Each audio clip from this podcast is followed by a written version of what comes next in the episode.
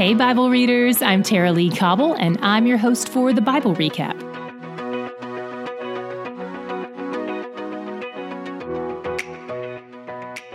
We continued to read Job's story today. He's just lost everything except his life, and today he had to listen to bad advice from the second of his three friends. Yesterday we heard from Eliphaz, today we heard from Bildad. But first, we heard Job's response to Eliphaz. He defends himself. He's despairing, but he doesn't curse God. He knows this pain isn't the result of sinful actions. He knows his friends were wrong. One of the questions counselors train you to ask yourself in relational difficulty is Where's my sin in this situation? What can I own from this situation?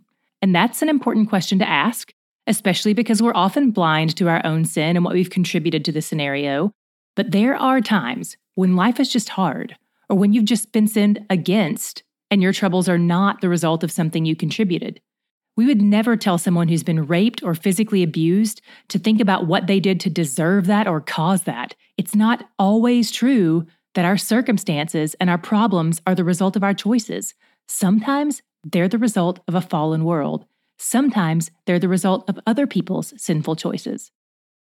Much like with Eliphaz, Bildad gave bad counsel. He told Job that he needed to repent. But again, chapter 1 told us that Job was blameless and upright and that these problems actually occurred because of his uprightness, not as the result of sin. Job's friends were attacking him in the midst of his grief. But I believe they really thought they were on the right track. They really thought they were helping him, and that if they could just convince him to repent, all his troubles would subside. Stay tuned to see how that plays out. Job replied to Bildad with a lot of truth about God. In 915, Job mentioned that he would appeal for mercy to his accuser. And I don't believe this is necessarily a reference to God. I think it's a reference to Satan, because, like we talked about yesterday, the word Satan means accuser, adversary.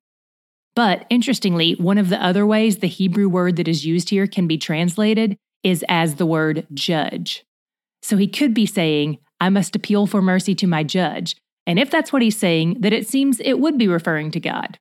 But regardless whether Job is referring to his accuser, Satan, or to his judge, God, this is a good place to point out something about the word mercy. We often use the words mercy and grace interchangeably, but they actually mean very different things. They're like a pair of opposites that work together. Mercy is when you don't get what you deserve. For fallen humanity, we all deserve hell. We've all sinned against a holy God, and we try to elevate ourselves to his rank. We deserve nothing but punishment. The fact that we're breathing right now is God's mercy toward us. He has not given us the immediate death we deserve because of our rebellion, just like he showed mercy toward Adam and Eve when they sinned in the garden. So, mercy is when you don't get what you deserve, and grace is when you get what you don't deserve. It's everything over and above not being annihilated.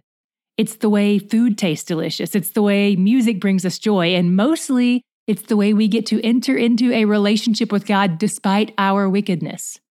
Job had done nothing wrong in this situation, but he was still a sinful, fallen human like the rest of us. He knew he deserved eternal punishment, but he also knew God might still show him mercy. What was your God shot for today? Was it something about his mercy? I was tempted to hone in on that, but since I touched on it a few days ago, I thought I'd point out something new that I saw here. My God shot was I noticed how powerful he is. In Job 9, 1 through 10, Job waxes about God's power for several verses. He commands the sun, he does great things, he is wise in heart and mighty in strength. We also see how this enormous God, who's so mighty, steps down to be intimate with mankind, like Job says in 717. What is man that you make so much of him, and that you set your heart on him? The God of the universe is in charge of everything, but his heart isn't set on the mountains or on Orion or the Pleiades. It's set on you and me. I'm so grateful his heart is set on me because he is where the joy is. If you or anyone you know prefers Spanish as their language of choice, we're happy to announce that we have lots of things available for you for that very purpose. We have our podcast, the Bible reading plan, the print book, and the YouTube videos all available in Spanish. The Spanish version is called La Sinopsis de la Biblia. You can get the book wherever books are sold, and you can find the podcast across lots of platforms and the reading plan on the Bible app. But if you're searching for it and can't find it, you may need to change your language settings to Spanish first. There's more info for you in the show notes and at the Espanol link at thebiblerecap.com. My friends at Hope Nation have another fun song battle for all the Christian music lovers out there. Whether your 2023 included music by Brandon Lake, Lauren Daigle, or for King and Country, this game recaps all the best music from the year. Watch with your family or share it with your church small group. Click the link in the show notes to check it out.